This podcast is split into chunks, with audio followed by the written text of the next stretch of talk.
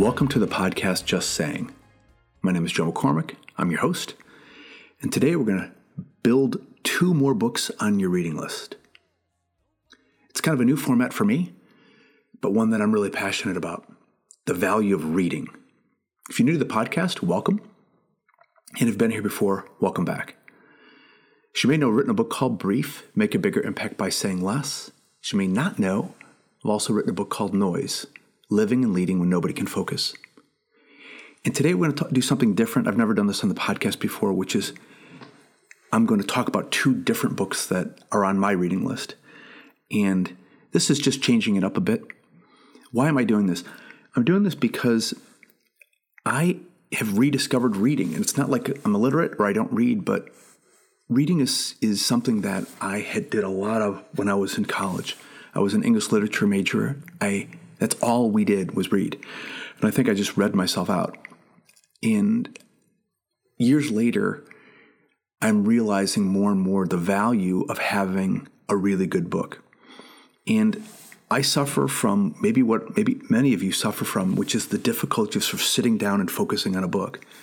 Now, I don't like clinically have ADD, maybe I do, I don't know, but my attention is all over the place. Certainly is one of the reasons why I was motivated to write the book Noise because I think that our mind is being pulled in a million different directions, and sitting down for 10 to 15 minutes and reading a book is difficult. And when I find really good books that I love to read, um, I remember them because I don't read 50 books at a time. And many of you maybe do that and you're avid readers. And in that case, I'm just going to suggest two books that might be on your reading list, or at least share ones that I liked. And for those of you that, that aren't really avid readers, it's something that I, I suggest we do because it's a way of quieting the noise in our life. You know, take 10 to 15 minutes, quiet time every day to, you know, to fuel the heart, the mind, and soul. And, and so I'm just going to take the opportunity today to to talk about one book which is kind of professionally oriented, and another book which is more personally oriented. Um, the professional book is a book that just really caught my attention. I read an article or I was doing research for the book Noise, and the book is called The Paradox of Choice. And The Paradox of Choice is by a guy named Barry Schwartz. And this is not a new book, the book has been out since 2004, but it really caught my attention. The second book that I'm going to talk about is a book called Isaac's Storm by Eric Larson. And that was a book that goes all the way back to 1999. So, in, in, both of these cases, neither one of these books are, are new. And in both cases, I enjoyed them for very different reasons. Let's, let me talk about the first one, which is Paradox of Choice. When I was writing the book Noise, one of the things that really stuck in my head was the, the source of noise being choices that we have to make. And I talk a lot in the in the book about information overload and weapons of mass distraction and smartphones and all the digital devices and the things that are competing for our attention. And as I was writing sort of the first or second draft, I omitted just talking about the dimension of choices in our life. And it's just something that for a lot of people can be very debilitating can really be a burden for them because there's so many choices. And certainly, I'm not going to argue against choice. I think choices, I mean, obviously, we want to have choice in our life. We don't want to be told what to do. But there's a point where there are so many things to choose from that we we just it just takes a lot of energy and a lot of time to do that and a lot of it just becomes kind of useless case in point go to the supermarket and you look at like salad dressings or you look at pasta, or you look at whatever the item is. And in many cases, I mean, we live in a, in a wonderful society in the United States. And I think in other places in the world, it's similar, very similar, where you go to the supermarket and you have a lot of, in the in first world countries, a lot of choices, almost excessive choices. And that's just that's just shopping for for food. Now you want to go and you want to look for clothing and there's just like endless things to look through. And then you go online to look for a movie, or you go to Amazon and you're scrolling, and it's just choice after choice after choice.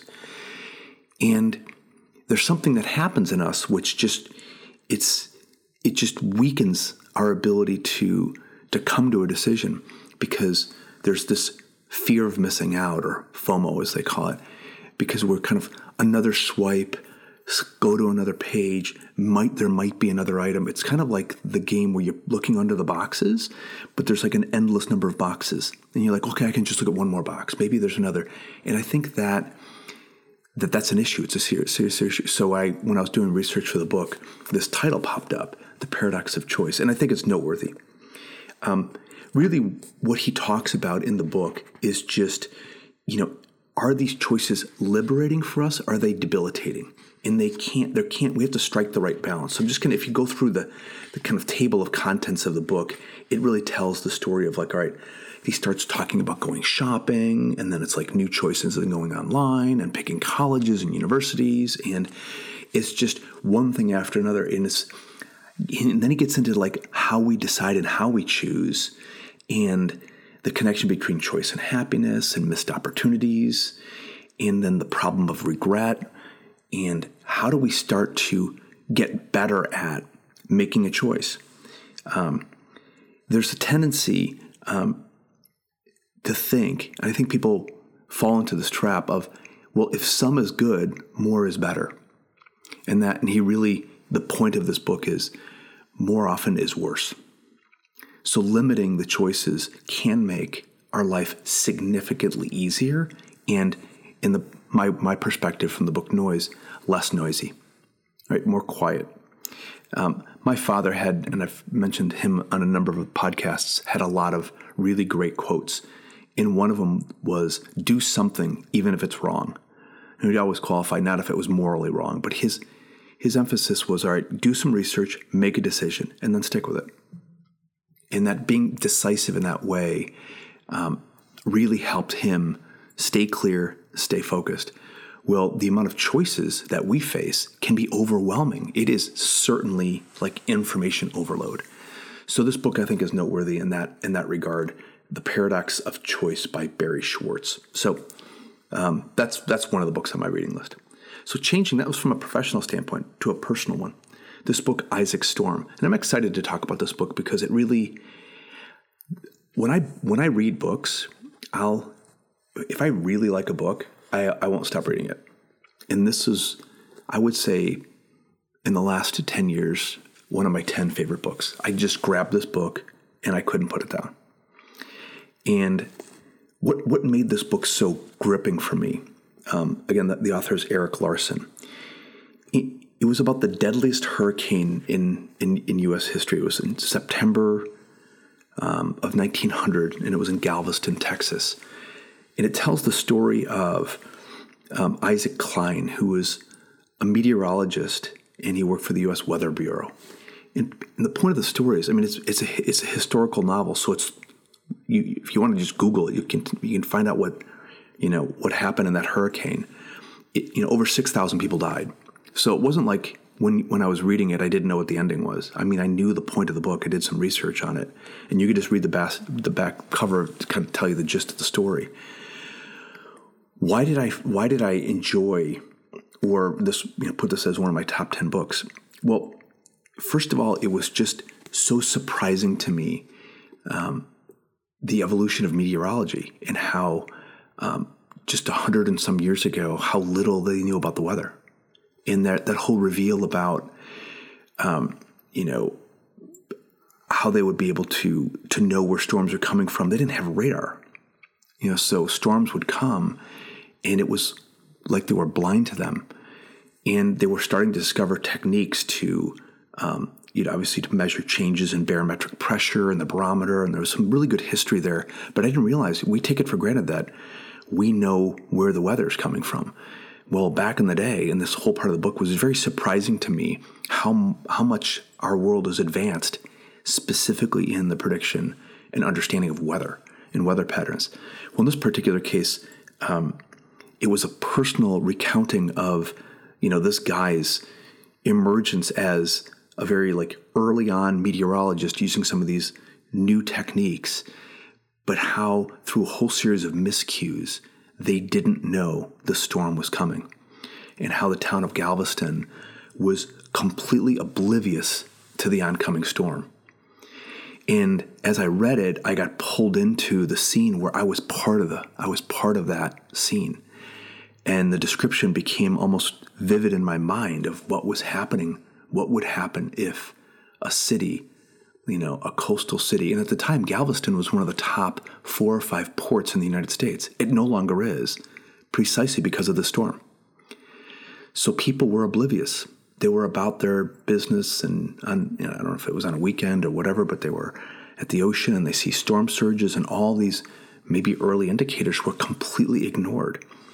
And this meteorologist, Isaac, was trying to alert people to this, but it was all of his warnings were falling on deaf ears. So there was a there was like an impending sense of doom or tragedy building in the story where I just got I literally got I got sucked into the tragedy of it all.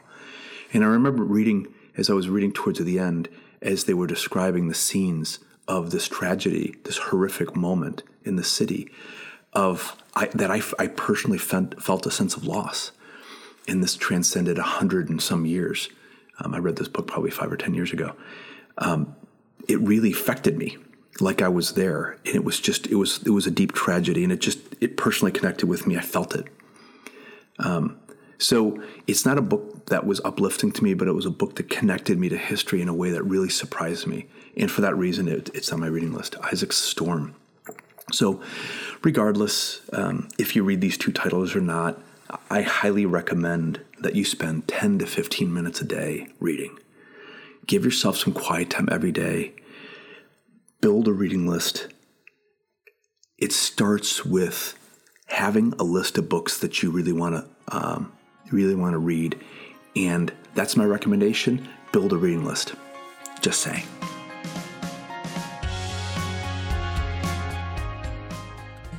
For more information on our books, tools, workshops, webinars, and keynotes, please visit thebrieflab.com. T H E B R I E F L A B.com.